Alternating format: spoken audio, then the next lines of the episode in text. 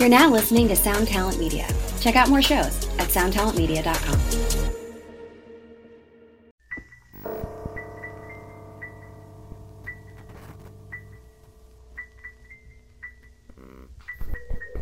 What's up, guys? It's the 3am podcast. My name is Charlie, My name is Sean. and today we don't have Deejay. He's like at a dinner or something. Yeah, it's weird, bro. Uh, so in his place, we have Reid. What's Hell up, yeah, Reid? brother. from episode Thailand. If you haven't listened, go back and listen.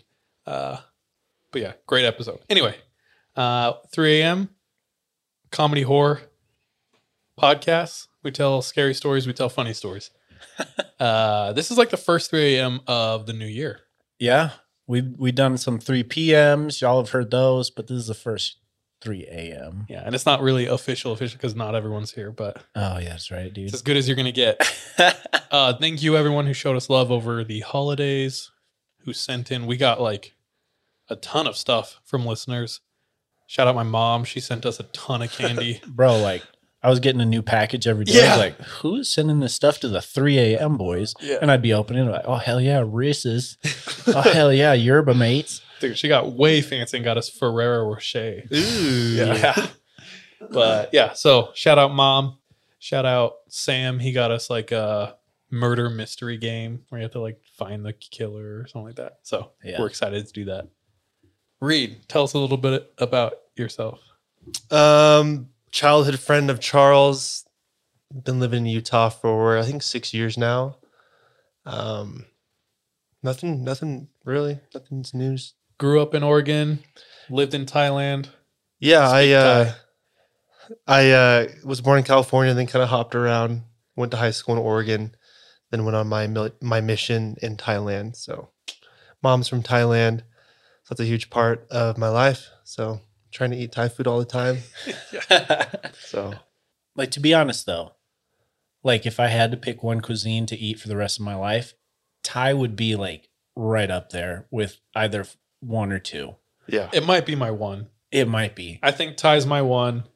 Indian food's my two. I uh I know I feel like super lucky that I got to live in Thailand because a lot of other people are like it's a rule of the dice, right? When you get called on a mission, like where you go. And like a lot of people just don't eat good food. And I was like literally stoked every day my entire mission. Like I was just like, oh lunch, man. Like I'm so excited. Dude, I ate like uh, ground beef and ketchup for two years. Yeah. Like that's what Australians eat. They eat trash food. Sausage sizzles is like a they just like grill sausages and they taste weird. Yo, but did you have to eat Balut. spaghetti Oh. with ketchup, Oh, dude? Uh, yeah, you're right. You might have me beat. Filipinos are wild. Southeast Asia and red sauce. They just Yeah, know to with it. Yeah. Uh, real quick, what's happened since we've been on the Ghislaine, Ghislaine? How do you say it, bro? Is it Giz or Giz or I thought it was just Guy. Gil- Gil- Ghislaine. because it's French? I don't know. Ghislaine. I sense. know. I have no idea. Anyway, she was found guilty, but then She hasn't been suicided yet. But they're having like another trial because after the verdict, one of the jurors was like, "Oh, I was uh, a victim of sexual assault when I was a kid," and then they're like, "Well, that warrants a mistrial." So they're like, oh "Gonna start my it gosh, again." dude. yeah, That's crazy. fun times. Uh, I'm on TikTok. Have you guys ever been on TikTok?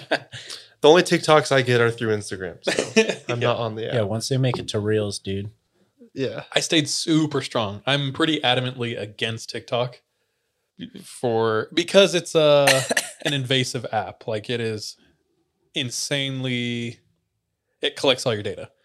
And it's just it's pretty sketch. Anyway, so I've like been pretty adamantly against it. Didn't download it for like two and a half years. And then my work was like, hey, you need to know the trends on TikTok. So you got to download. so I did.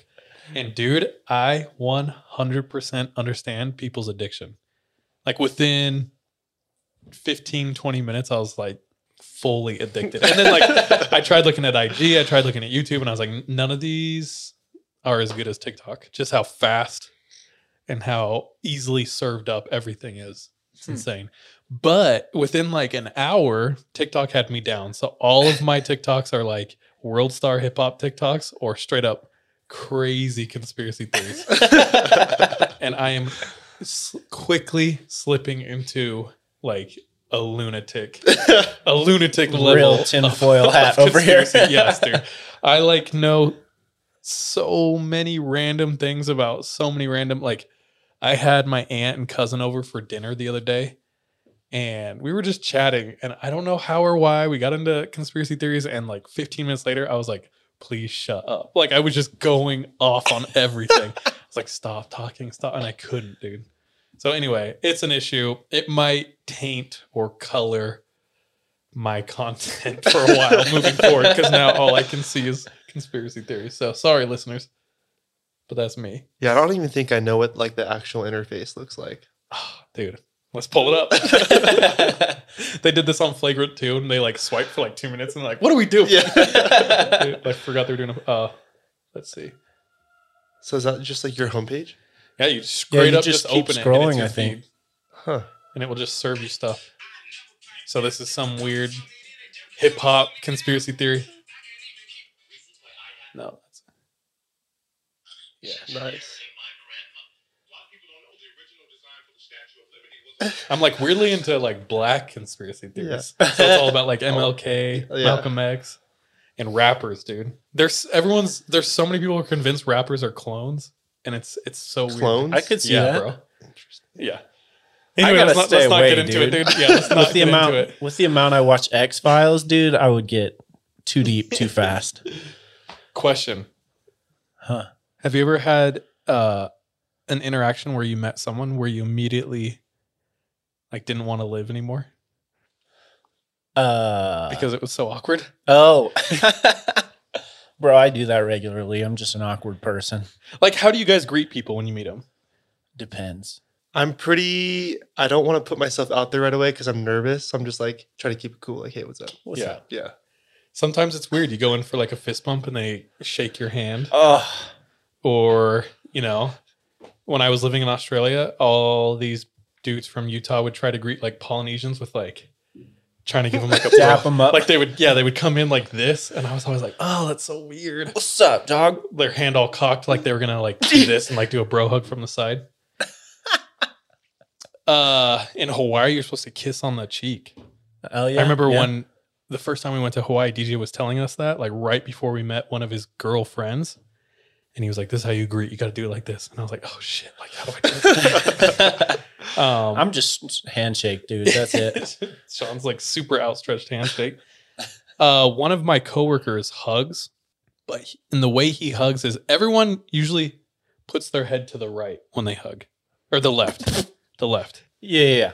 He puts his head to the right. Oh, So like the first six times I saw him, I almost like kissed him on the lips.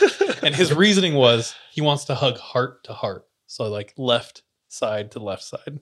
I was like, okay, but he ruined here's the like my thing. though. interactions with people. If you're gonna change it up, it's your responsibility Yeah. to let others know you're changing it up. Dude, no, he just he just lets you fail right almost into his face. Uh the other day, my boss was in the office. And he's kind of a he's a he's a big shot.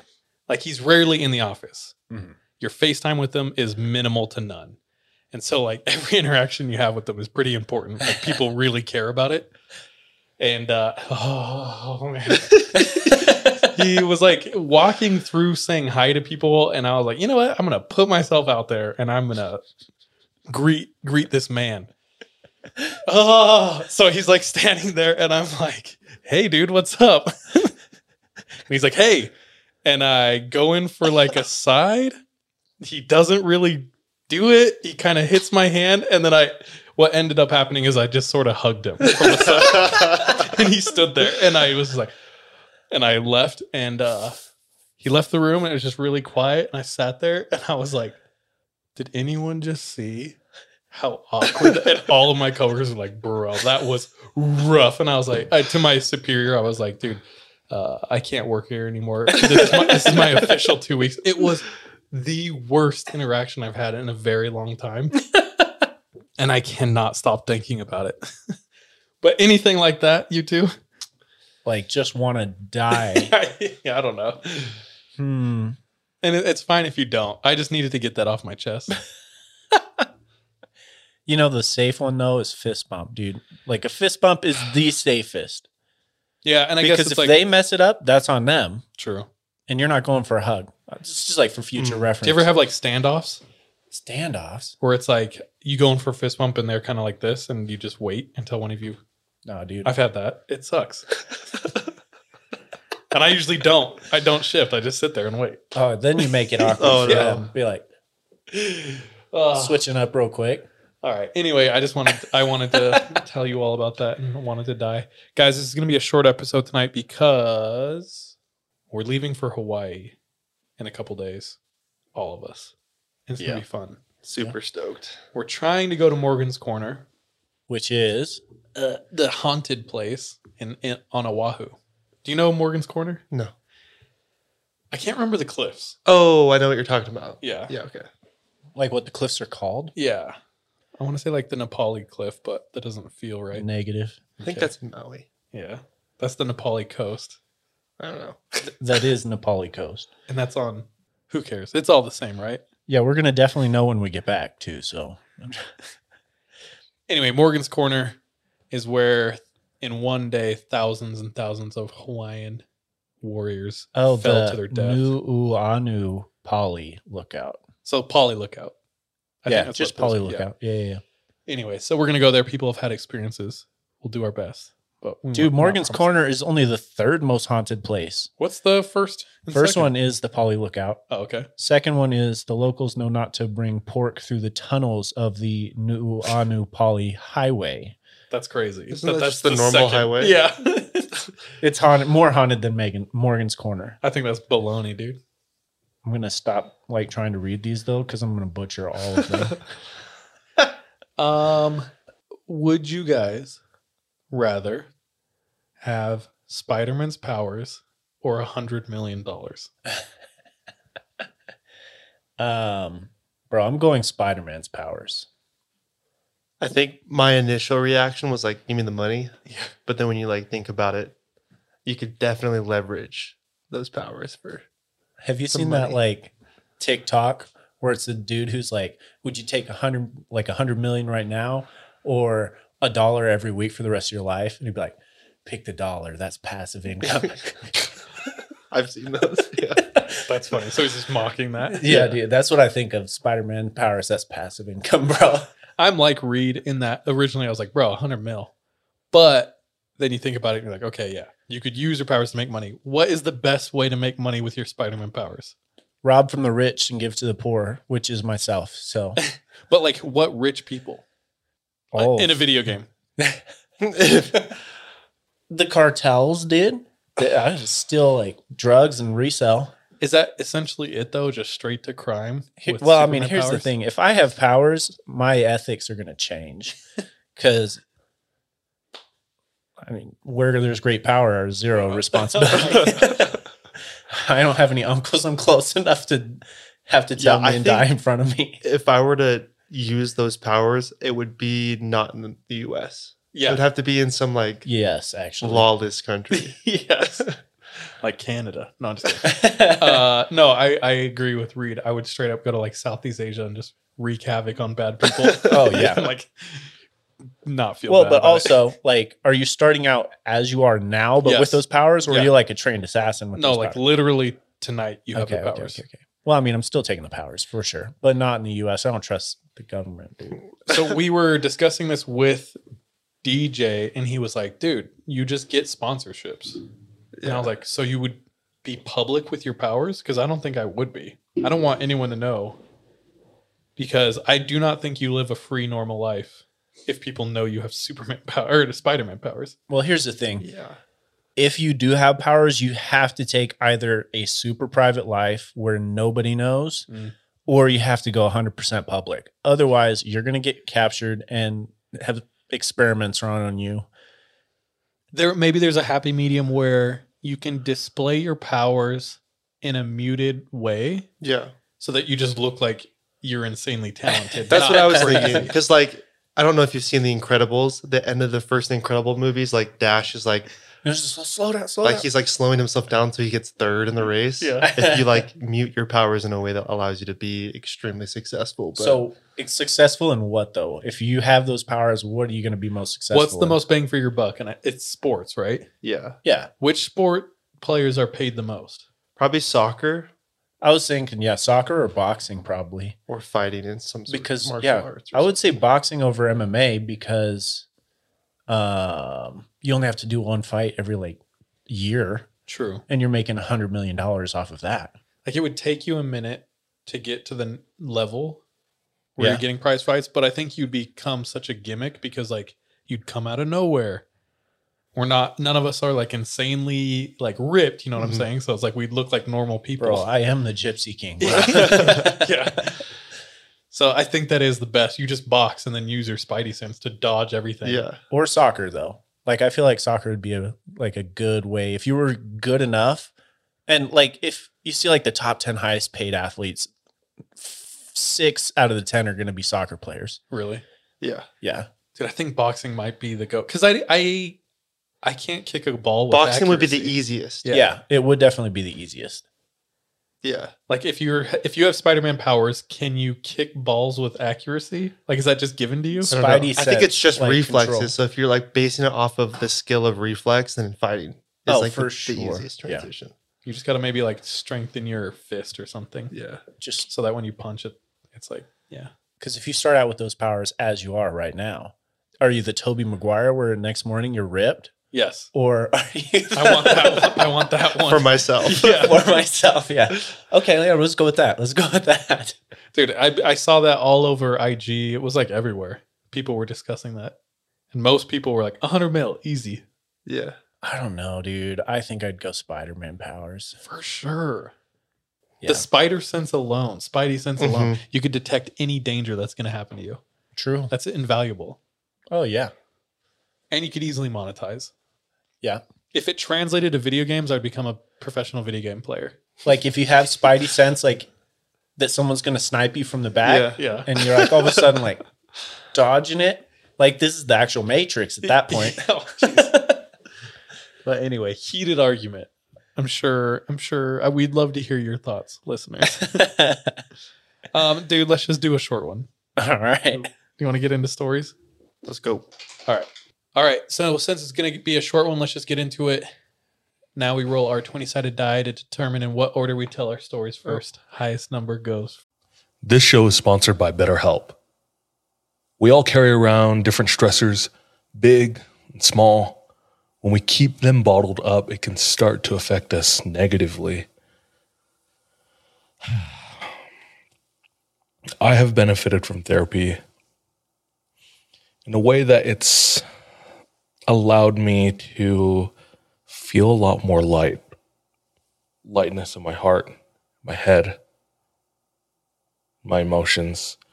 If that's something that you are needing, if that's something that's missing, uh, give therapy a try. Give BetterHelp a try. Uh, we want to hook you up um, by getting it off your chest uh, and it be a little lighter on the wallet. Uh, go ahead and visit betterhelp.com slash 3am and you can get 10% off your first month. Again, that's BetterHelp, H-E-L-P dot com slash 3am.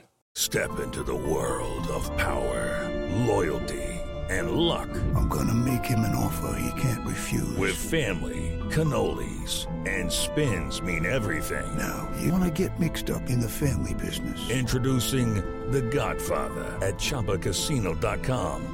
Test your luck in the shadowy world of The Godfather slot. Someday, I will call upon you to do a service for me. Play The Godfather now at ChumbaCasino.com. Welcome to the family. No purchase necessary. VGW Group. Void where prohibited by law. 18 plus. Terms and conditions apply. first. Oh, I threw mine and it immediately bounced out.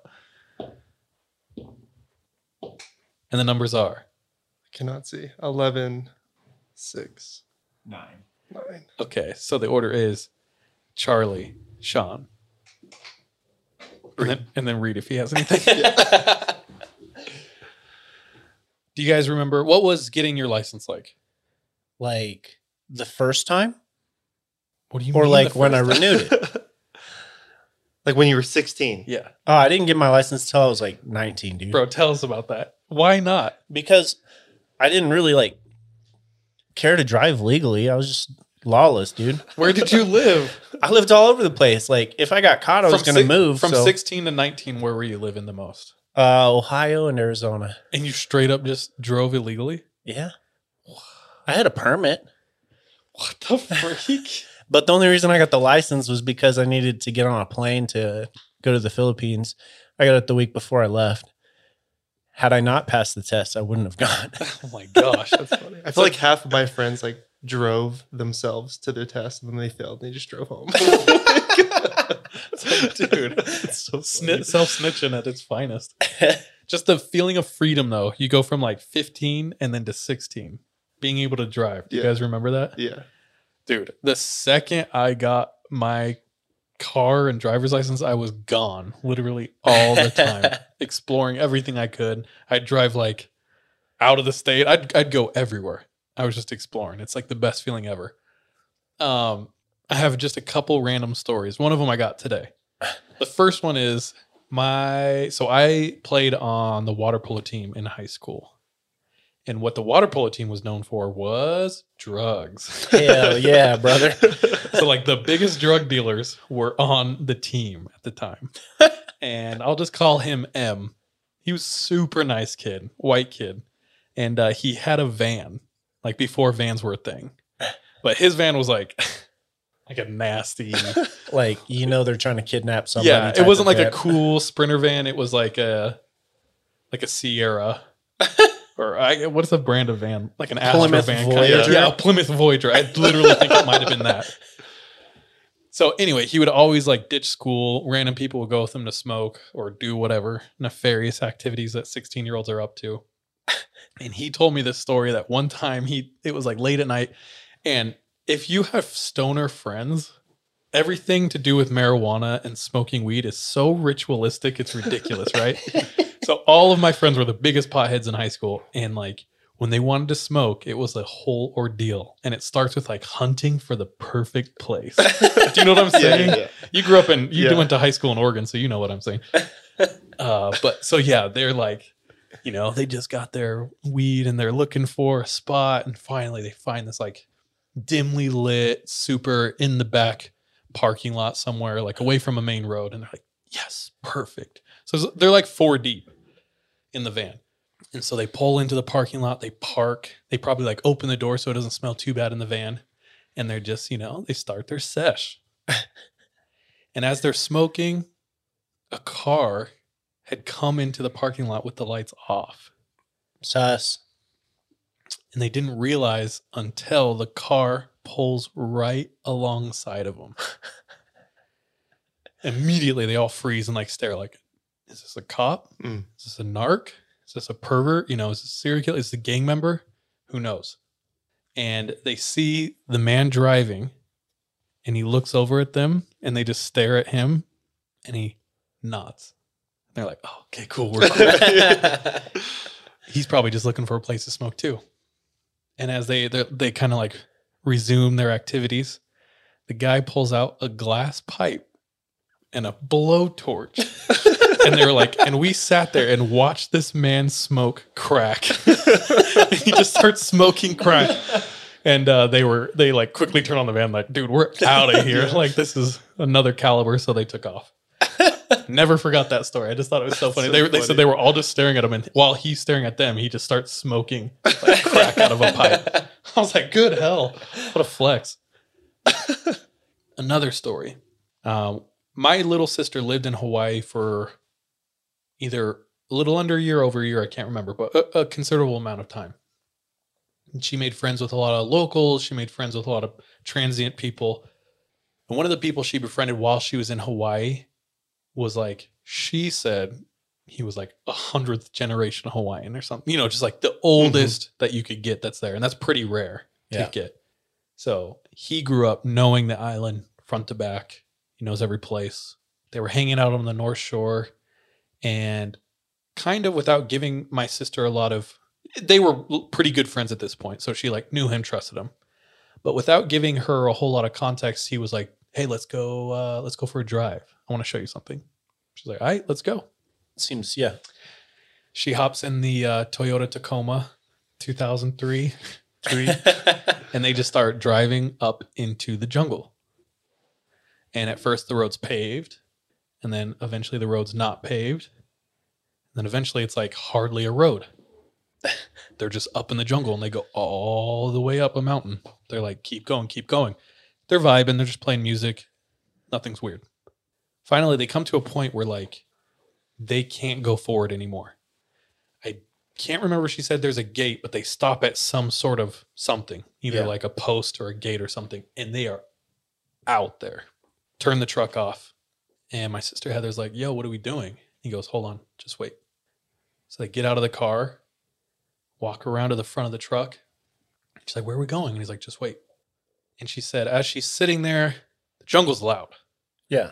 All sorts of things.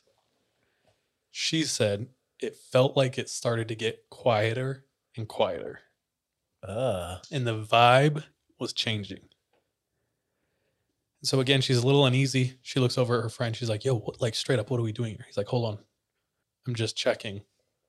And within like a minute of saying that, three trucks come pull up the path behind him, and a security guard gets out, mm. Oh, shoot, dude. and he goes, "Like, hey, brother, what are you doing here?" He's like full Hawaiian.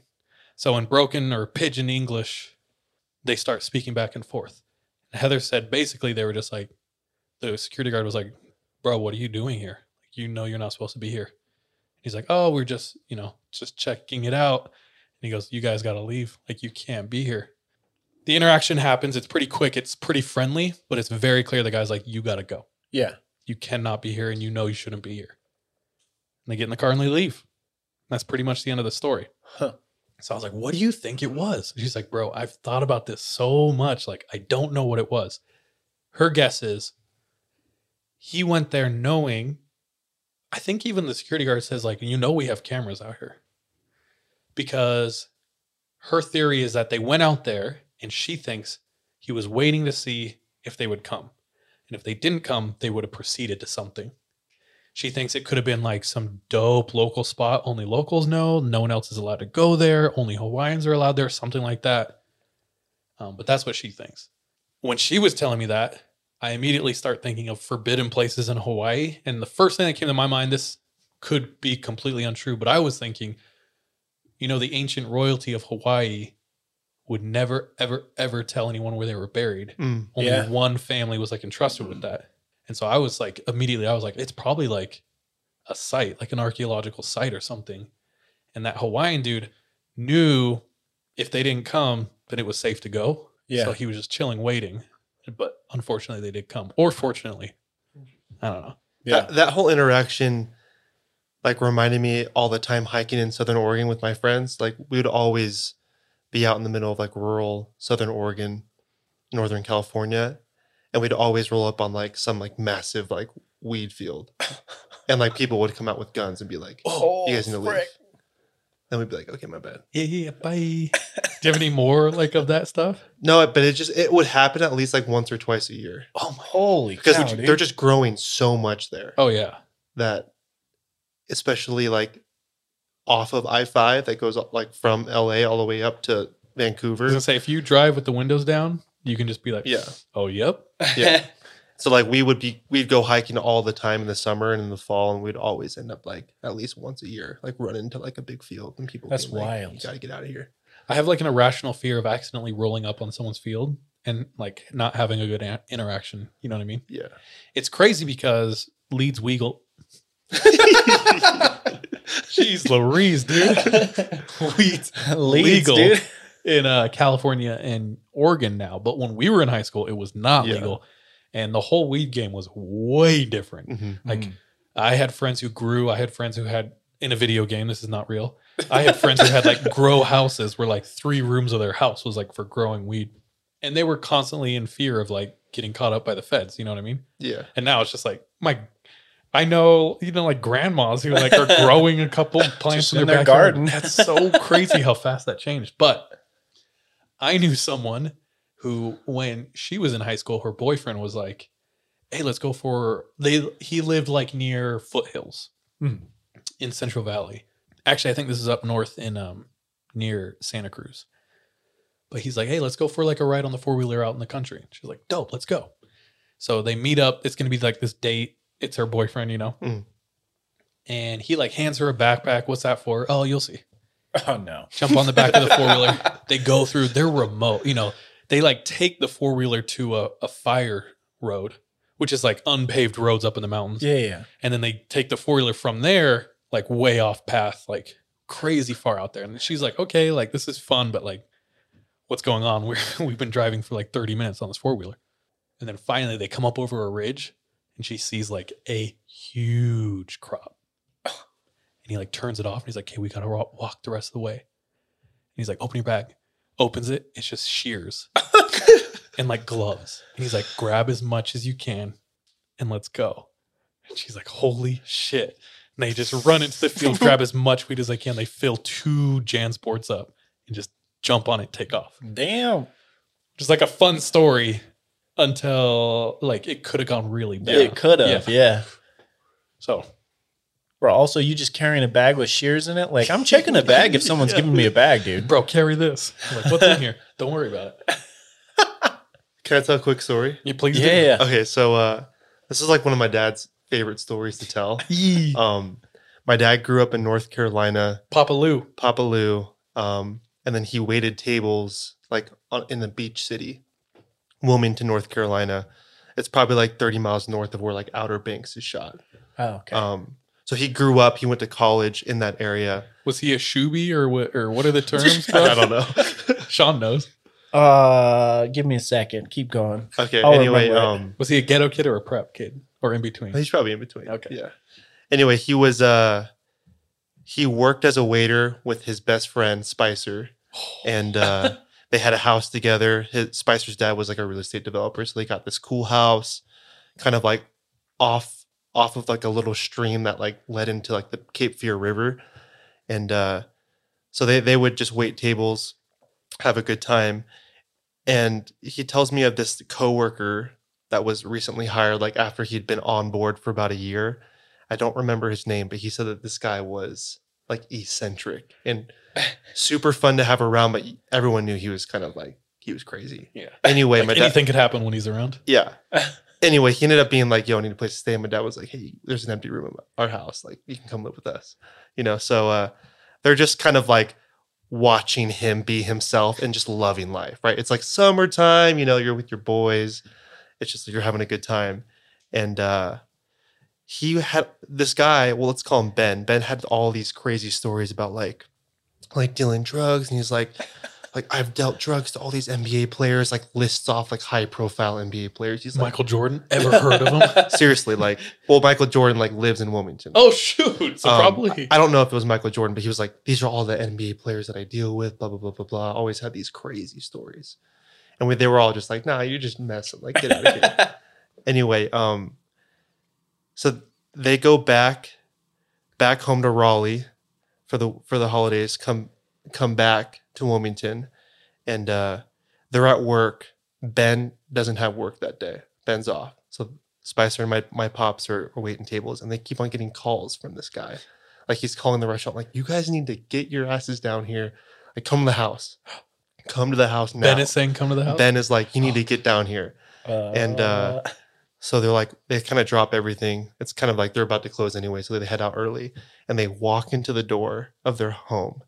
And my dad said there's just marijuana everywhere. Like fans are blowing.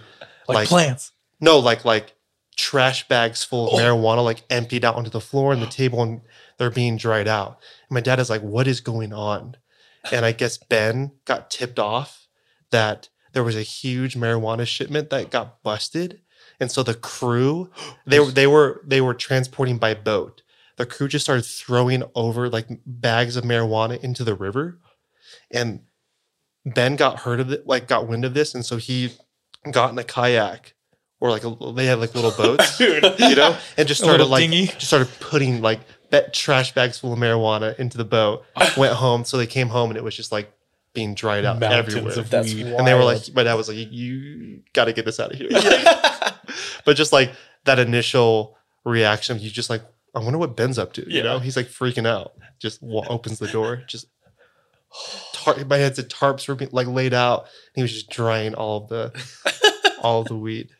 Dude, one of my favorite stories out of the documentary Valley Uprising. Okay. Oh yeah, dude, that was such a good story. So Valley Uprising is a documentary about the climbing culture in Yosemite National Park back in like the 60s, 70s, 80s and just like climbing in general. uh-huh.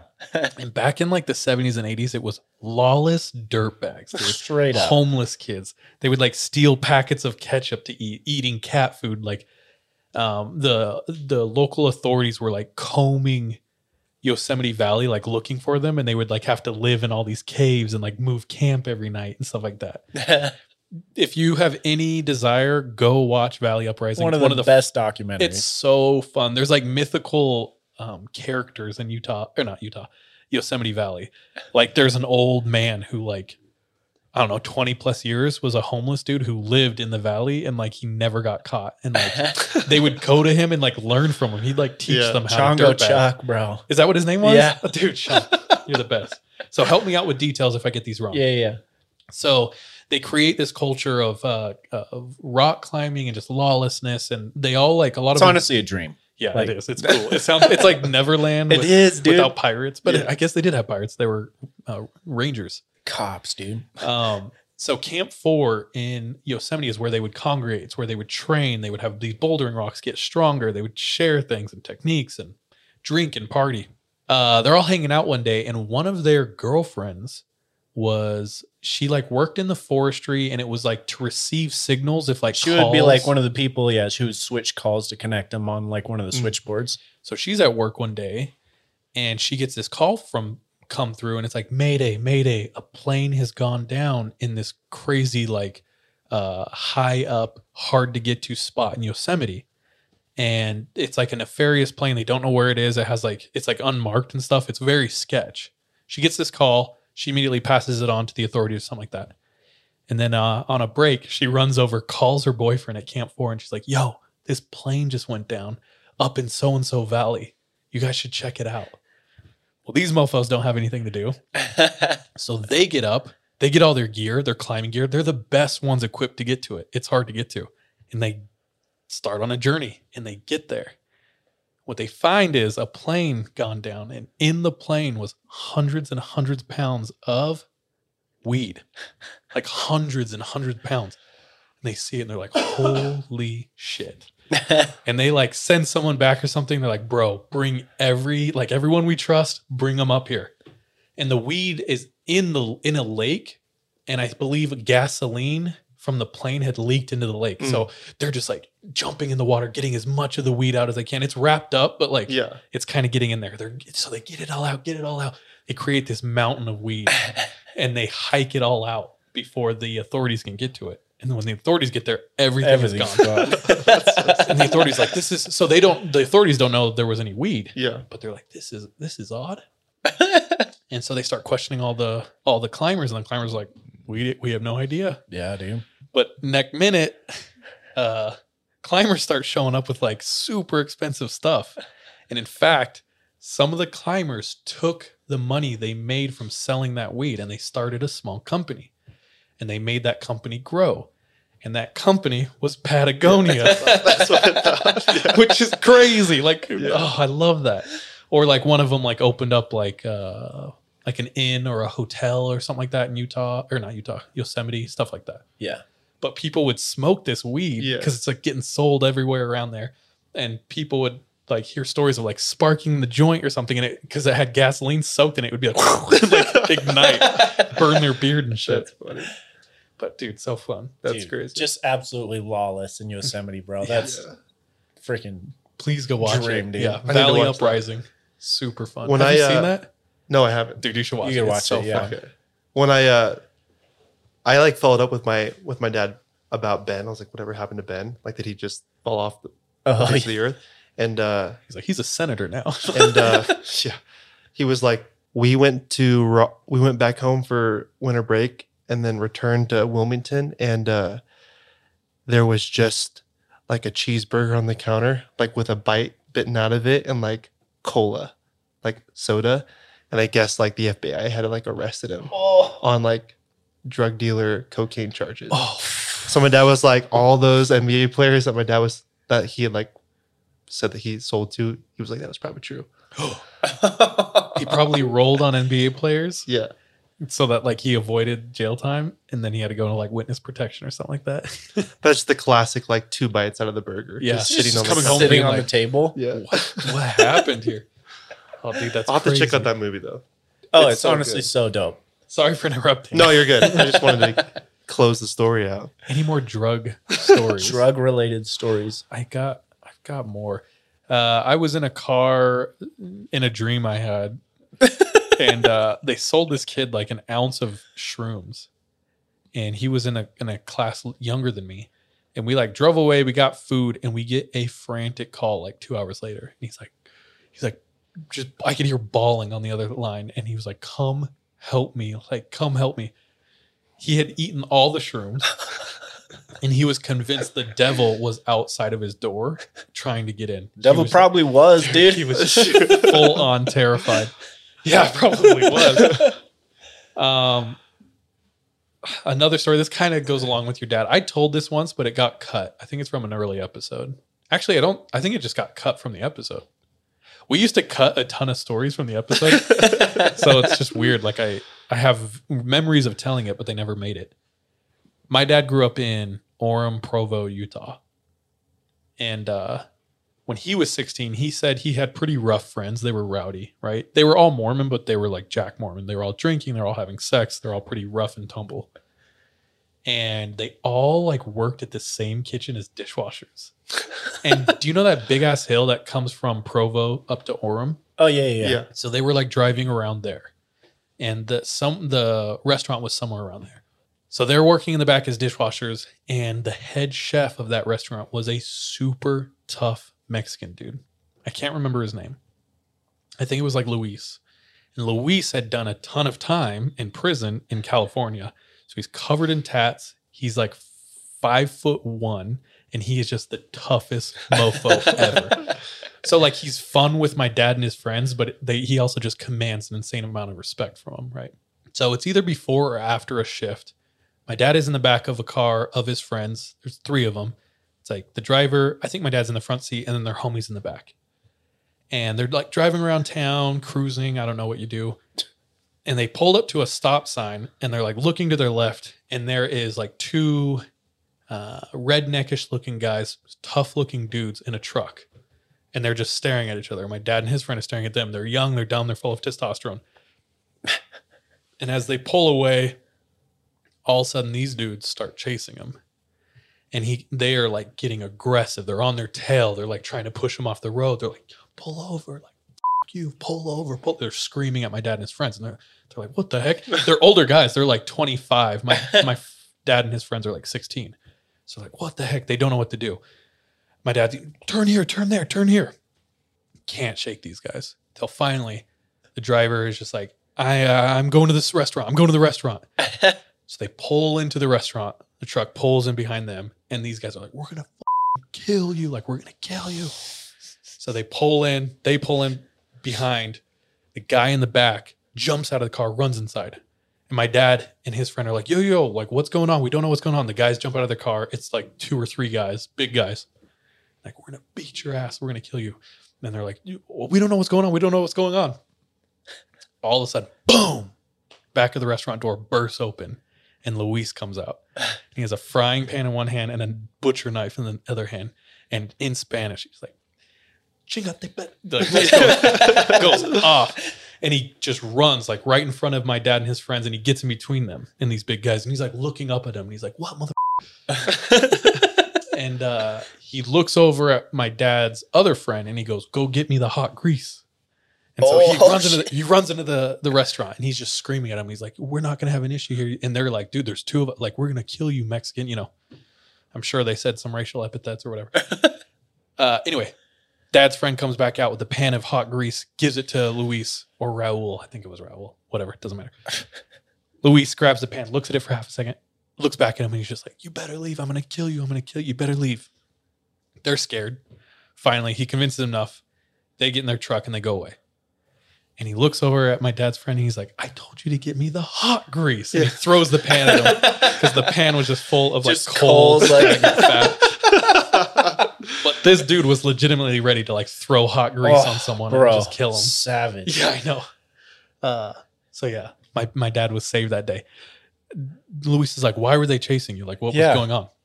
And the guy who jumped out, who was in the back of the car, he was like, "Uh, I think that was my fault." And they're like, "Why?" Apparently, as they pulled away from the light, he just flipped them off in the back of the car. and my dad and the driver had no idea. Yeah. So he was just in the back, and he's like, and then that's when they were like, "Oh, let's go kill these kids." Yeah. But anyway. Okay, my last story. Okay. Sorry. No, no, no. Don't be uh, this got told to me today. So before I start it, when you guys moved to Utah, like Utah has such a specific culture, right? It's pretty diverse in all of Utah. Like most people would think Mormon, right? Yeah. Inside of Utah, there is something called Utah Valley, which is like even way more intense. There's like such a strong culture, and that's like an, a, near BYU or Brigham Young University. I would say like 99% of everyone who's there is Mormon. Everyone grew up in like the Mormon church. So it's like it has such a strong and specific culture. It's crazy. It's like the craziest thing I've ever experienced. Yeah. Uh, we all are not from here. So when you move here, it's a huge culture shock It is a I would culture say. shock.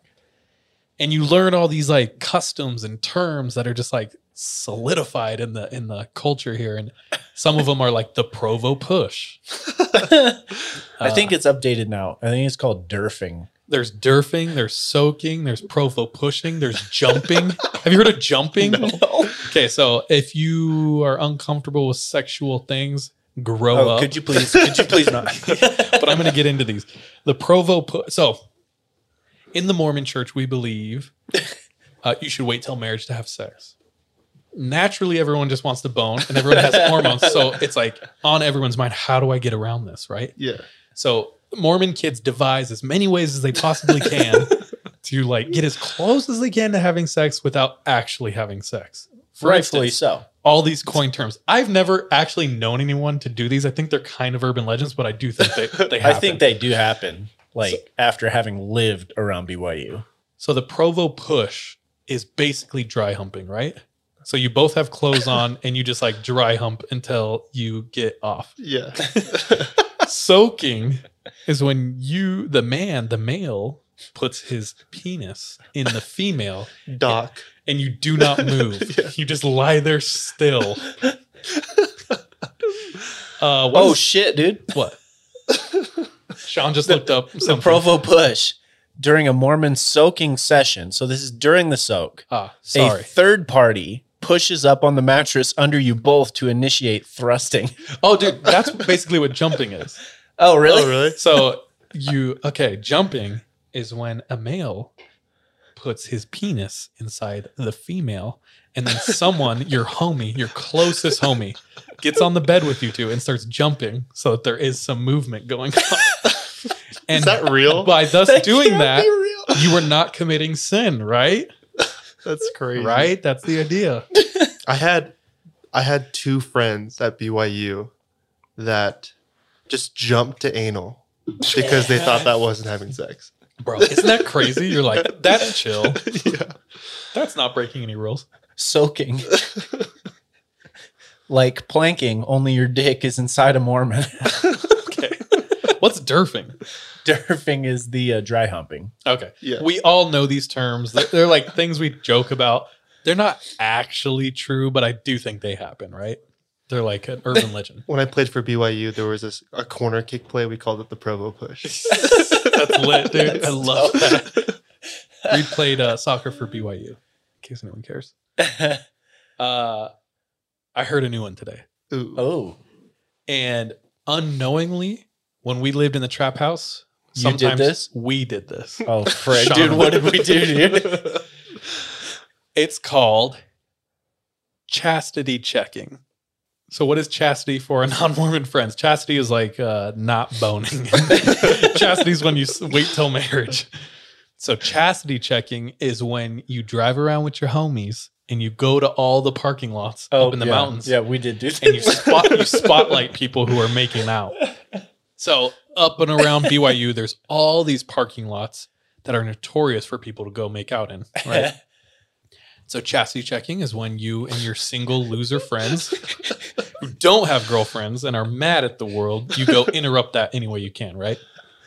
See, but ours was not done to check the chastity. Ours was done to troll the non-chastity. Yeah. There you go. You were trolling for Jesus Because we were jealous, trolling for the Lord. So my homie Ethan today, uh, maybe I shouldn't. Whatever. My homie Ethan today was telling me this one time he was chastity checking with his friends. They were younger. They were like 16. They got their license. It's fun. They're doing all this new cool stuff.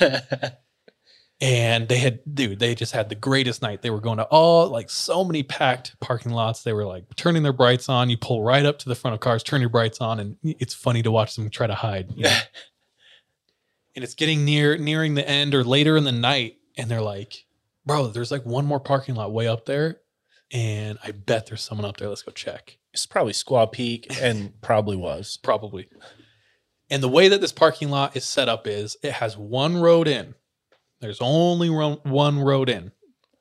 And you follow this long pretty narrow road in and it opens up to this little parking lot and there's like a building that is a bathroom and a couple of parking spots. So it kind of looks like this. Oh, our visual aid. So they drive in along here, right? okay, yeah, yeah, yeah. And they can see the parking lot, all the spots, and they look pretty empty. And they're they're like, dang it, no one's there. So they're thinking about turning around. As they're turning around, they see a car poking out on the other side of the bathroom. They thought they got away. Thought they got away. And bro, they are stoked. They're like, oh yes, dude, we're gonna get these guys. And so they pull up right in front of the car. They're facing nose to nose with this car, and they flick on the brights, and they all scream at the top of their lungs because what they see is this is how he described it a dead body sitting pressed up against the driver's window, almost against the windshield, completely ghost white, eyes open, rolled back in the back of their head, mouth open, limp. What the? Oh, shit. So they all are like, yo, what the is that? Like, is that dude dead? Driver, reverse, starts to take off down that road. Everyone's freaked out. And one of them was like, no, no, no, F that dude. Like, We gotta we gotta, we gotta call the cops. Like, we gotta call the cops. So like, okay, let's wait here and call the cops. So they decide to turn around. They turn around, they pull back into the parking lot, and they're gonna stay on the other side of the parking lot. But they pull in and they no longer can see the nose of the car. So they pull all the way up, car's gone. Oh, frick, the- dude. That's nuts. And the kid who told me that day, he's like, dude, I have no way, I have no idea how or what happened. But he's like, I was there. I saw it. That's crazy. And he's like, I have a video of some one of my friends is filming himself as it happens. oh, have it? frick, dude. Heck yeah. Okay, so I'll just show you. We're chastity checking girls. It's two girls making out. This is actually weird. Oh, what the? Oh my holy oh shit! Oh my god! What the? So if you listen, watch. What? Are they dead? Dude, they. That's all he filmed because he stopped filming. Yeah. But that's the second they realize like something's not chill. Oh, sh- well, you can So you hear can- like you the can hear car, like, yeah. So one more time. They're having fun, they're pulling up. Girls. Two girls making out. This is actually weird. Oh, what the? Oh my holy oh shit! Oh my god! What the? And then you can hear the driver going away. They dead? Oh dude, they. the way he can looks kind of like he's the last frame, Yeah. he doesn't look like he's having fun anymore. but that's the story. He's like, dude, I have no idea where the car went. There's like nowhere it could have gone, but it was straight up just gone. Bro, you got to be careful out there chastity checking people. Yeah. Anyway, That's crazy. shout out Ethan for that story. That was it creeped me out. I was like, oh, that is dude, creepy. What the freak, dude? It's one of my biggest fears. I've said this time and time again, but I do not want to come across a dead body. Oh yeah, we talked about this. hate Deej was idea. full on. Yeah, I want to see a dead body. Dude. I'm like, I think that would be kind of cool, and you're like, nah. I no, I don't want to do it. Like, cause I would see it later on in my life, like, like in my head. Oh, Oh, yeah, yeah, yeah. Every, like, time what you are you every time you close your eyes, you'd see it. You know? Yeah. No, it's not that bad. Okay, Sean.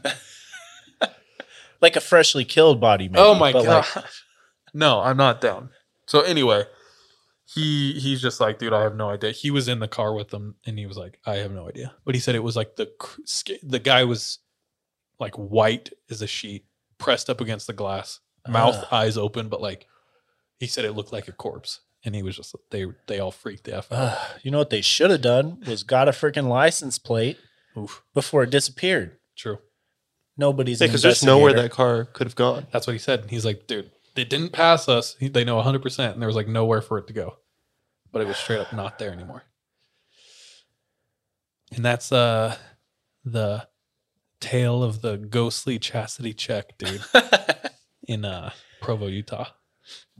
So there we go. That was a real spooker, dude. And that, that's me tonight. Cool. Who's next? All right, guys. I'm taking us out to Texas. Oh. Kevin's Texas. dude. Tejas. So, our story comes from someone we'll call her Ashley. And she is moving from New Orleans to Eugene, Oregon. So, she's driving in her however long, like, what are the increments of a U Haul? Like a nine footer, 14 footer. Something like that. She's like in a 14 foot U Haul with herself and her dog. And she's making the long drive from New Orleans to Eugene. And at the point where this happens, she's out in butt nowhere, Texas. Which is like half of Texas. yeah. There's nothing for miles. And she's just doing her thing, probably, you know, listening to music, driving through this desert wasteland, and starts to like think about it. She's like, I'm probably going to run out of gas here pretty quick. She starts to look down at like her gas meter and it's getting close to empty. She starts to kind of low key freak out a little bit. And then she sees a sign that is like, okay, there's this little town in one mile. So she pulls off, heads into the town, the one gas station that's there, no stoplights. We're talking stop signs town only. There's like four roads. So she stops at the gas station. She fills up. Whew, she's good. Crisis averted. She gets back in the U-Haul and she starts to head back to the interstate. Only she can't find her way back she starts like circling around this town, going each of these four roads that make up the entire town, and is growing more and more frustrated. She cannot find her way back to the interstate. She can see it off in the distance, but for the life of her, she cannot figure out how to get back. So she heads back to the gas station. Now, before she had just paid at the pump, so she didn't like go in she stops she gets out of the car and goes into the gas station and there's like this 17 18 year old boy like sitting at the uh like Register. register. And nothing like no like red flags pop out. He's just kind of like sitting there reading a magazine dark black hair kind of combed over his like face like she uh walks up to him and asks hey how do i get back to the interstate? And he doesn't look up at her at all. Just keeps like reading his magazine. He's like he's like okay this is what you got to do. You get on this road. You'll go about 17 miles at this point it's going to curve back around towards the interstate. And she's kind of like i just got off of the interstate. Should be right there. it should be right there. And he kind of just waves it off like you can you can follow my directions or or or not. That's your choice. Yeah. but this whole time not looking up at her. And he's like yeah no it just curves right back around. It's super weird but like waves her off. So she like turns around and steps out of the gas station and immediately starts having this panic attack like her first thought was there's no way there's no way I have to head out into the desert to get back to the interstate. And her second thought was, I don't know what this guy's intentions were, but they're not good. Hmm. So she heads back to the U-Haul, hops back into the front seat, and starts to break down, starts crying. She's like, I don't know what to do. Like, short of knocking on doors, like, that's the only thing I can do in this tiny little town. She's terrified to do that. So she's sitting there crying, not sure what to do. and this beater like red pickup pulls into the parking lot and kind of hesitantly but also like urgently she jumps out of the car and like runs over to this truck and this big dude like steps out like boots flannel like beard. And she looks at him and she said that she saw kindness in his eyes. So she like walks up to him and is like hey i don't know how to get back to the interstate. Like can you tell me how to get back? And the guy like kind of recognizing that she was freaked out Mm. he kind of like calms her down by making her laugh like oh yeah it's super hard to find like you come out of this like concrete tunnel around one of the roads and it's a hairpin turn that takes you right back and she's like starting to already become a little more relieved. And uh, then out of curiosity she was like what what would happen if i took this road about 17 miles out? And he's like he kind of gives her like this weird like like concerned look. And he's like how how do you know about that road? Like only locals know. And she's like the guy in the gas station told me that's how i get back to the interstate. And he looks at her and he says no that'll take you the wrong way. And it dead ends out in the desert by a bunch of beat up old cars and trailers. And it's really all owned by this one family and basically meth heads and like drug dealers and that's it. Yikes. and she starts to kind of like freak out saying hey yeah this guy in the gas station just told me that's how i get back to the interstate. At this point he uh was like do you have a map? And she's like no i only had like mapquest this is like 2010 Yeah. so he like pulls it like his like beat up old map out of the truck and like spreads it out and like shows her the route she would have taken. And it's straight up just dead out dead ends out in the middle of the desert. And he's like no you need to take this hairpin turn. It'll take you right back to the interstate. It's about a quarter of a mile and she's like okay. Takes the route gets back to the interstate and makes her way to oregon survives. But this close close encounter with and she didn't even talk to the guy at the cash register like after that probably didn't want to. And she doesn't know what his intentions were if he was going to rob her or worse. But since we don't have Deejay i thought it was fitting that trust your gut was what she went with Oh, that's sweet. That makes me uncomfortable. Yeah, not okay. Oh. dude middle I of would run nowhere. in there and be like, I would demand answers, bro. well yeah i mean i would too but also i'm not like a 20 year old girl True. out in the middle of texas That is my privilege. yeah That's creepy. That is creepy. yeah i didn't like that Like this, I'm not saying this is what it was, but there has long since been believed like networks on the open roads of people who like work together. yeah So either like truck drivers or even gas sta- gas station attendants, but it's like people who like work together to get victims and stuff like that. yeah And if you find someone who's alone, it's very easily he could have been like the guy who sends people. Yeah, the spotter. Open roads scare me because it is lawless. Like if you guys have ever gone on long road trips, dude, Yeah. you're out there with no one. And like if you, something were to happen to you, the cop's not coming for hours. Do you know what I'm saying? Yeah. It's like in a way it's like open waters or whatever. It's like it's pretty lawless. Like I used to drive between California and Las Vegas all the time. And even that is like fairly populated, but there are stretches that are like 100 miles of like nothing. Yeah.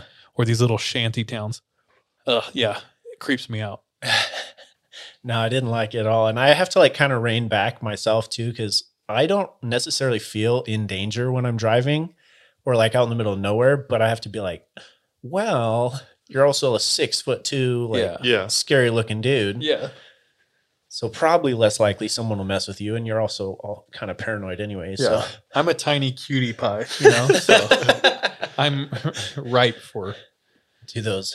taking advantage of for creeping on. No, I'm just kidding. Yeah, I don't think people realize like how big the US is. Oh, yeah. How much empty space there is, especially in the West.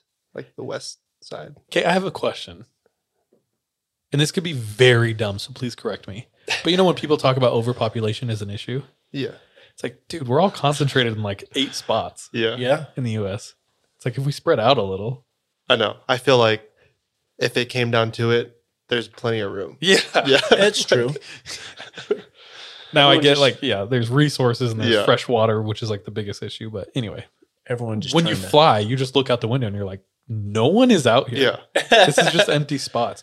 Like the most egregious example of that, I think, is like Australia. Like 99%. And when I say these numbers, obviously I'm not, they're not correct.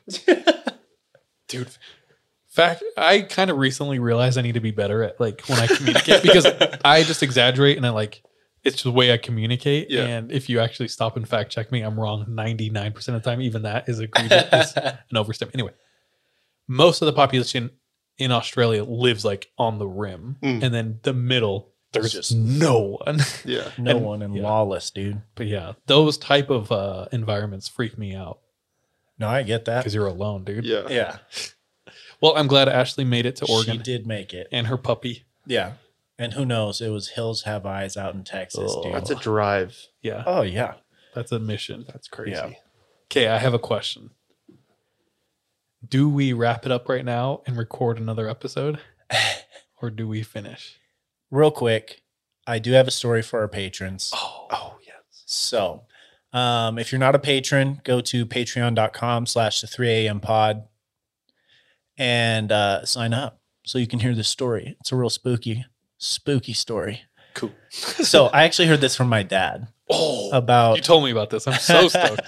this is about, uh, it was probably about a week ago. Can I say something real quick? What up? when we first met Sean, Sean goes, dude, my dad has the scariest story. I was like, I'm a hoe for scary stories. I'm like, you got it. This is before any idea of the podcast ever. I was like, you got to tell me. And he's like, he made me promise I would never tell. Ooh, and this And is Sean it? has kept that promise. And this is not that story.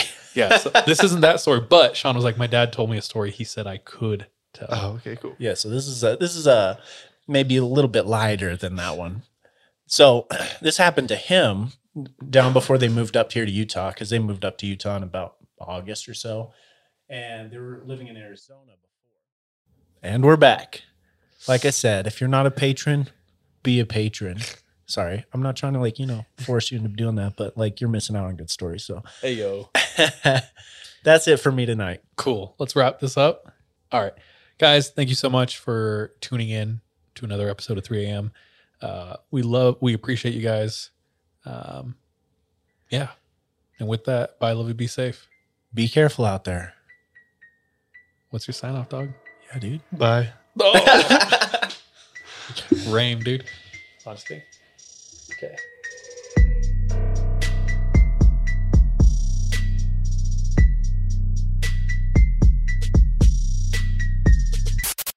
Hey, thank you so much for tuning into this episode of 3 a.m.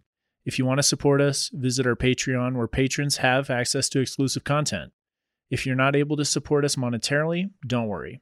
This episode is on us. You can still rate and review us on whatever platform you listen to us on.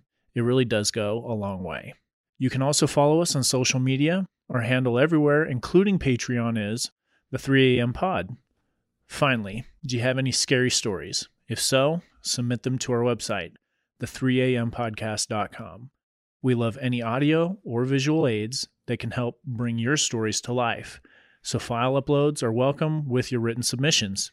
We're anxious and excited to hear from you.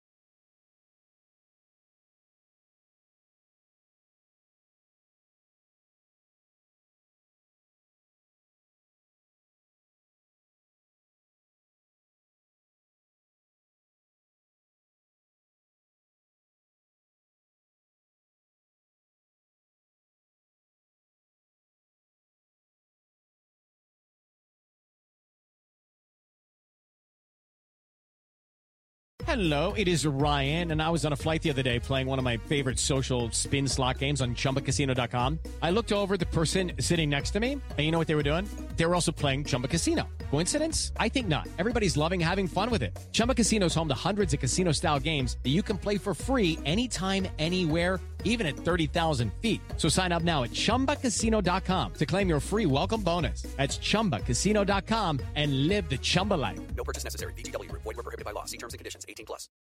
Hello, this is Dr. Grande, the host of True Crime Psychology and Personality. On my podcast, I explore and explain the pathology behind some of the most horrendous crimes and those who commit them. We discuss topics like narcissism, psychopathy, sociopathy, and antisocial personality disorder from a scientifically informed perspective. What is a narcissist? How do you spot a sociopath?